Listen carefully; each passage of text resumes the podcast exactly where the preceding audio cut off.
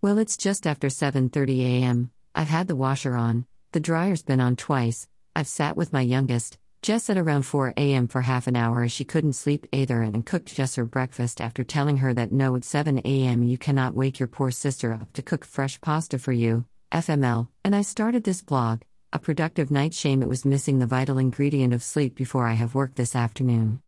I did have the thought of having a nice hot cuppa, but no, because of course the bloody milk has gone off GRRR.